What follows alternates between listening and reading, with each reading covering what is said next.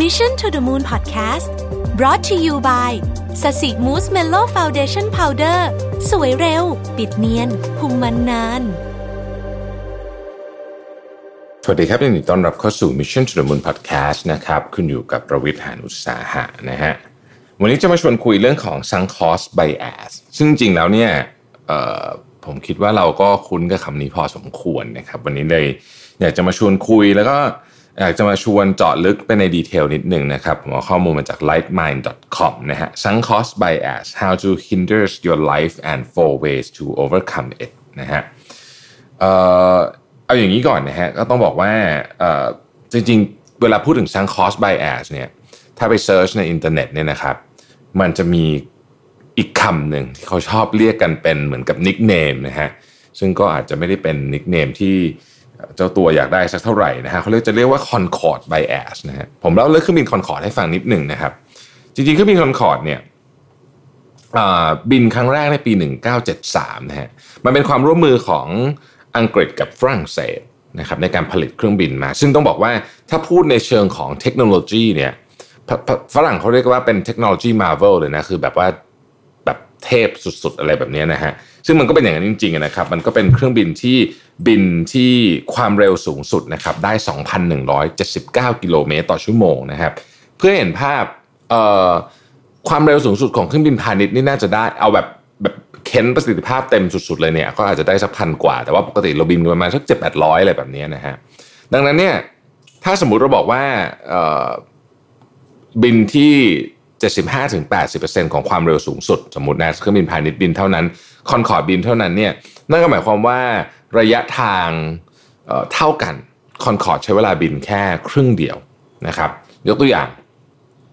ลอนดอนกับนิวยอร์กเนี่ยปกติมันก็จะประมาณสัก 6 ชั่วโมงชั่วโมงกว่าขึ้นอยู่ว่าคุณบินขึ้นอยู่กับลมนะฮะด้วยแต่คอนคอร์ดบิน 3 ชั่วโมง เขาเลยคิดว่า โอ้โห นี่สำหรับนักธุรกิจเนี่ยนะครับ ก็ประหยัดเวลาไปเยอะนะประหยัดเวลาไปเยอะนะครับ ทีนี้พอเริ่มบินจริง ๆนะครับ เอาเอาตอนแรกก่อน ตอนแรกเนี่ยเริ่มบินปุ๊บเนี่ย เอ่อก่อนจะบินมันก็มีปัญหาอยู่เรื่องหนึ่งแหละก็คือเขาก็ดูแล้วมันมันจะคุ้มอะเพราะว่าใช้เงินในการผลิตไปเยอะ R&D แล้วพวกนี้เยอะมากนะครับ แต่อะก็ลองดูนะฮะลองบินเข้าไปดูแรกๆเนี่ย British Airways นะครับคือคือมันมีสองสายที่ใช้ก็คือ British Airways กับ Air France นะฮะ British Airways เนี่ยบินจากลอนดอนไปบาห์เรนนะครับแล้วก็ Air France เนี่ยบินจาก ปารีสไปริโอเดจาเนโรนะฮะหลังจากนั้นก็จะมี flight ไปวอชิงตันดีซีนะครับแล้วก็นิวยอร์กตามมานะฮะทีนี้พอบินไปบินไปมันก็ขาดทุนนะฮะดด้วยหลายสาเหตุหนึ่งคือค่าตั๋วแพงมากนะครับ ที่นั่งก็เล็กนะฮะอะไรอย่างเงี้ยคนก็ถ้าไม่ได้รีบจริง ๆนะฮะก็อาจจะไม่ได้ใช้บริการแต่ประเด็นสำคัญกว่านั้นก็คือว่าเสียงมันดังมาก เสียงมันดังมากเพราะฉะนั้นก็จะมีมันก็จะมี ที่ห้ามอะไรเยอะแยะมากมายเหตุผลที่เสียงดังก็เพราะว่าความเร็วมันเร็วกว่าเสียง มันจริงๆ maximum speed นี่มันประมาณมักสองนะฮะเอ่อมันมันก็เลยทำให้เรียกว่าบางสนามบินก็ไม่ให้บินอะไรแบบนี้นะฮะสรุปว่าเอาว่าเบ็ดเสร็จแล้วเนี่ยเหลือบินอยู่ที่นิวยอร์กนะฮะที่เดียวนะครับเอ่อ ตั้งแต่ผลิตมาเนี่ยก็มีเครื่องบินมาทั้งหมด 14 ลำ จริง ๆ โครงการนี้ถ้าดู financial feasibility คือดูความคุ้มค่าทางด้านการเงินแล้วเนี่ยบางคนต้องหยุดทำไปสักระยะหนึ่งนะฮะ แต่ว่า อันนี้เขาเขียนไว้นะ คือผมก็ไม่รู้ว่าเรื่องจริงๆเนี่ยมันเป็นยังไง เขียนไว้ว่ามันเป็นความภาคภูมิใจของของผู้ผลิตและสองชาตินี้เป็นอย่างมากที่มีเครื่องบินพาณิชย์ที่เร็วที่สุดในโลก ก็เลยยังต้องทำมันต่อไปทั้งที่รู้ยังไง มันก็เออจะต้องไปต่อไม่ได้แน่ๆนะฮะ เอ่อเรื่องของคอนคอร์ดเนี่ยจริงๆคอนคอร์ดเนี่ยออกบินจนถึงปี 2003 นะฮะoperation ของคอนคอร์ดแต่มันมีเรื่องเศร้าก่อนใกล้ๆช่วงใกล้ๆจะจบ ก็คือวันที่ 25 กรกฎาคมปี 2000 เนี่ยนะครับ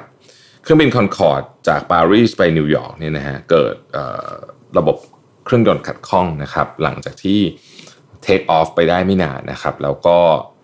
เครื่องยนต์ก็เหมือนระเบิดไฟไหม้อะไรเงี้ยนะครับ ก็ผู้ผู้โดยสารทั้งหมด 100 คนรวมถึงลูกเรือ 9 คนเนี่ยเสียชีวิตนะครับรวมไปถึงมี 4 คนที่อยู่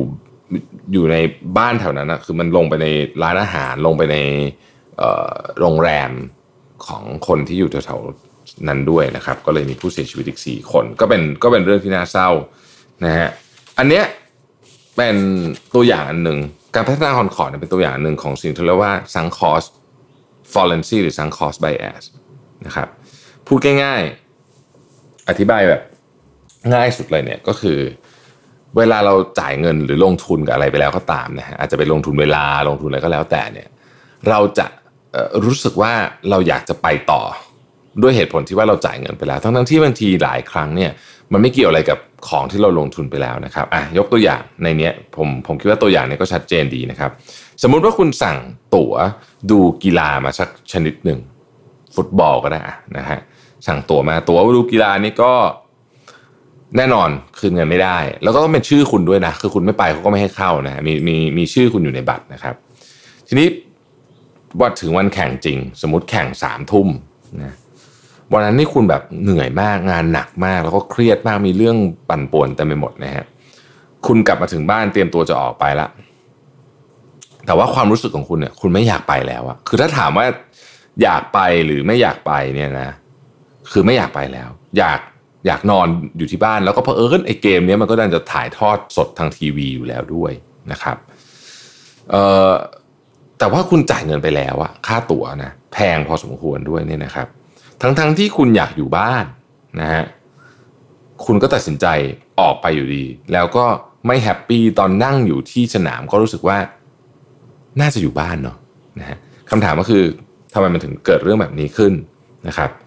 มันก็มาจากเรื่องของซังคอสนี่แหละ เรารู้สึกว่าเราจ่ายเงินไปแล้วเราเลยต้องไป ทั้งๆทที่จริง ๆ แล้วเงินที่เราจ่ายไปแล้วเนี่ย มันจบไปแล้วคำว่าจบไปแล้วก็คือ ณจุดปัจจุบันนี้เงินก้อนนั้น มันไม่เกี่ยวอะไรกับชีวิตเราอีกต่อไปแล้ว คือคุณเอาคืนก็ไม่ได้ทำอะไรก็ไม่ได้ สิ่งที่คุณต้องตัดสินใจคือคุณจะไป โดยที่คุณรู้สึกว่าคุณไม่อยากไป หรือคุณไม่ไป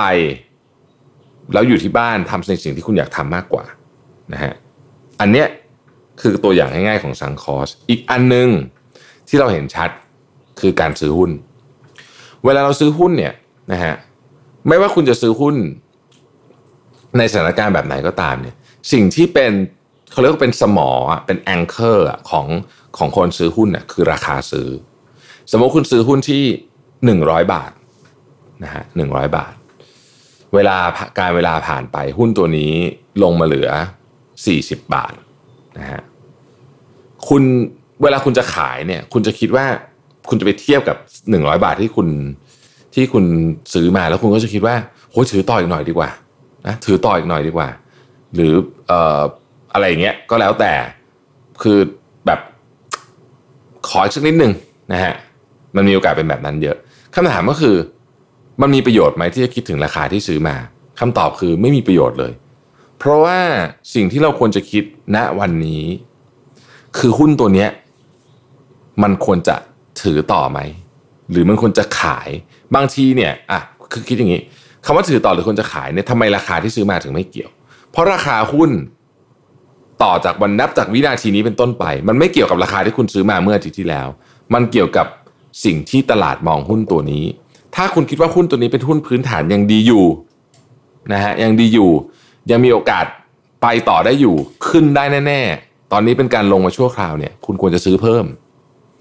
แต่ถ้าเกิดคุณดูแล้วเนี่ยหุ้นตัวนี้เนี่ยยังไงยังไงมันก็มันไม่ดีแล้วอะมันมีข่าวไม่ดีมีอะไรไม่ดีเข้ามาแล้วเนี่ยสี่สิบบาทเนี่ยก็ว่าแพงแล้วนะ คุณซื้อมาร้อยหนึ่งใช่ไหมตอนนี้เหลือสี่สิบเนี่ยก็ยังคิดว่าแพงอยู่ แบบนี้ยังไงก็ต้องขายพูดง่ายก็คือ ต้องมีความสามารถในการคัดลอสให้เป็น อีกการหนึ่งแล้วกันความสัมพันธ์ บางคนเนี่ยเคยได้ยินไหมฮะรู้อยู่แล้วล่ะ ว่าไปกับแฟนคนนี้ไม่ได้ คือมันไปก็ไม่รอดแล้วล่ะ รู้รู้ละมันในใจลึกๆเนี่ยมันรู้อยู่แล้ว มันไปไม่ได้ แต่เสียดายอะคบกันมาตั้งสิบปี ต่ออีกหน่อยก็แล้วกันนะฮะเราจะเห็นแบบนี้เยอะมากในชีวิต บางคนเนี่ยก็คือ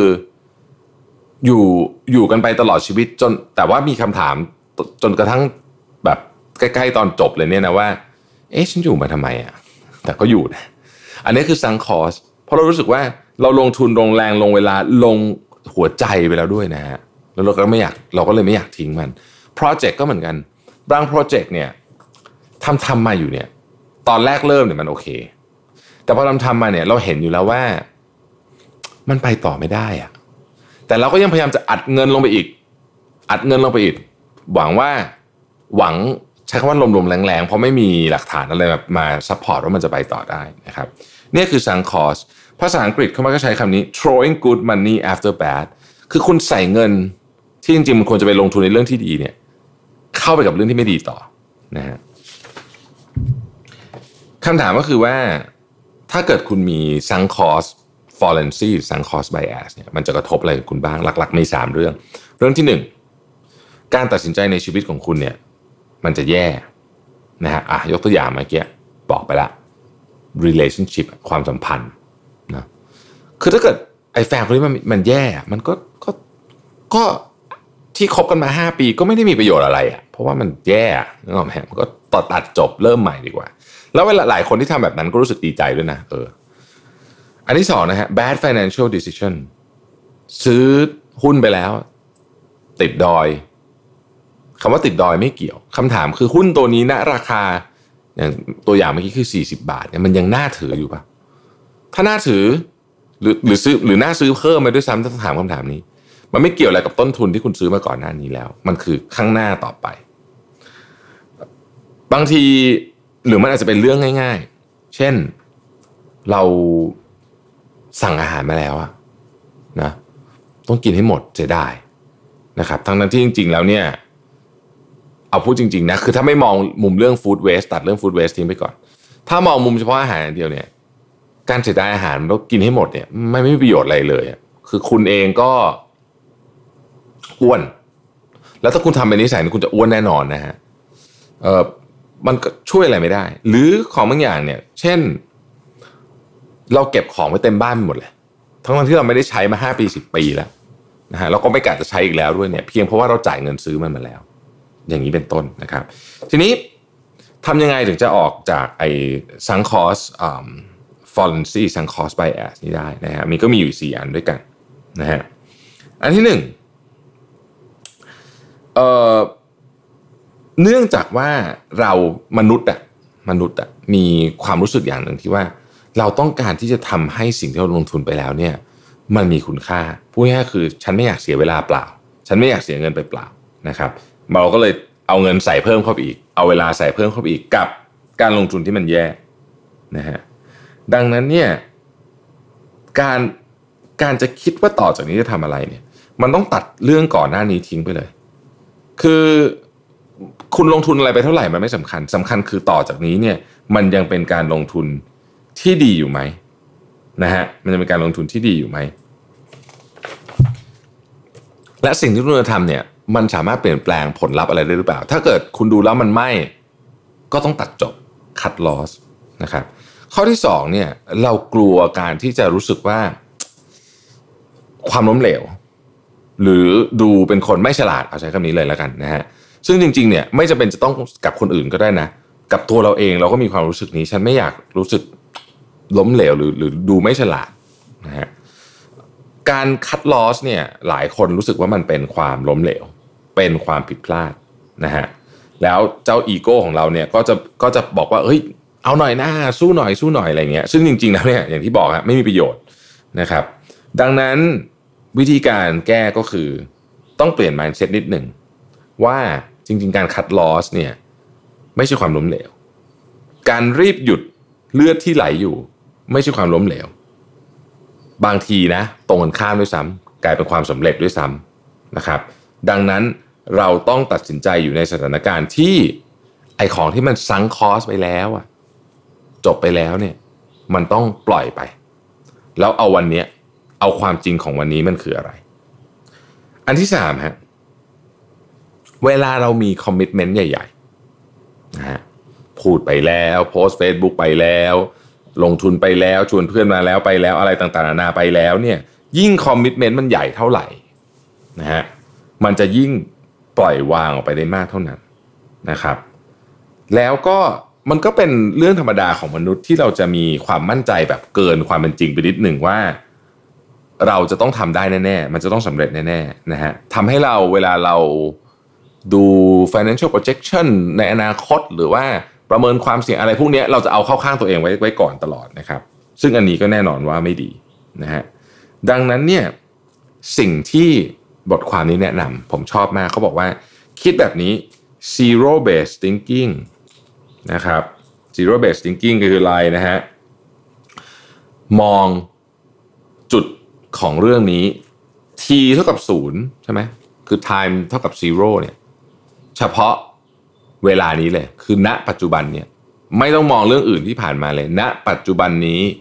ถ้าคุณเริ่มต้นวันนี้ คุณจะทำไงกับปัญหานี้นะครับ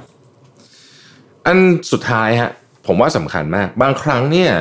เราไปโฟกัสที่เวลาที่เราใส่เข้าไป ความพยายามที่เราใส่เข้าไป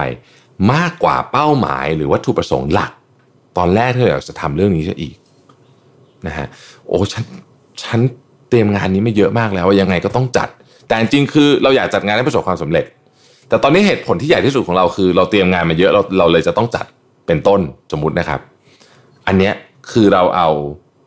เวลาและแรงที่เราใส่เข้าไปเนี่ยให้มันมีน้ำหนักมากกว่าวัตถุประสงค์ดั้งเดิม ซึ่ง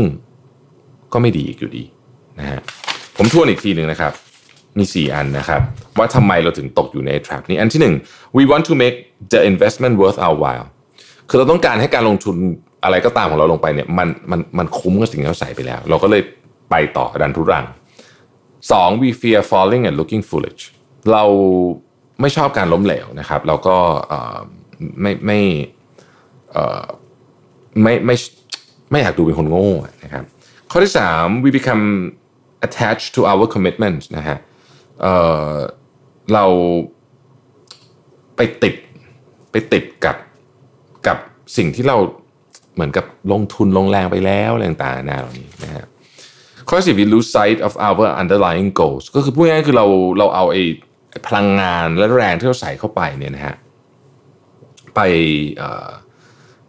ให้มันใหญ่กว่าเรื่องเรื่องของเป้าหมายจริง ๆ ที่เรามีซะอีก เพราะฉะนั้น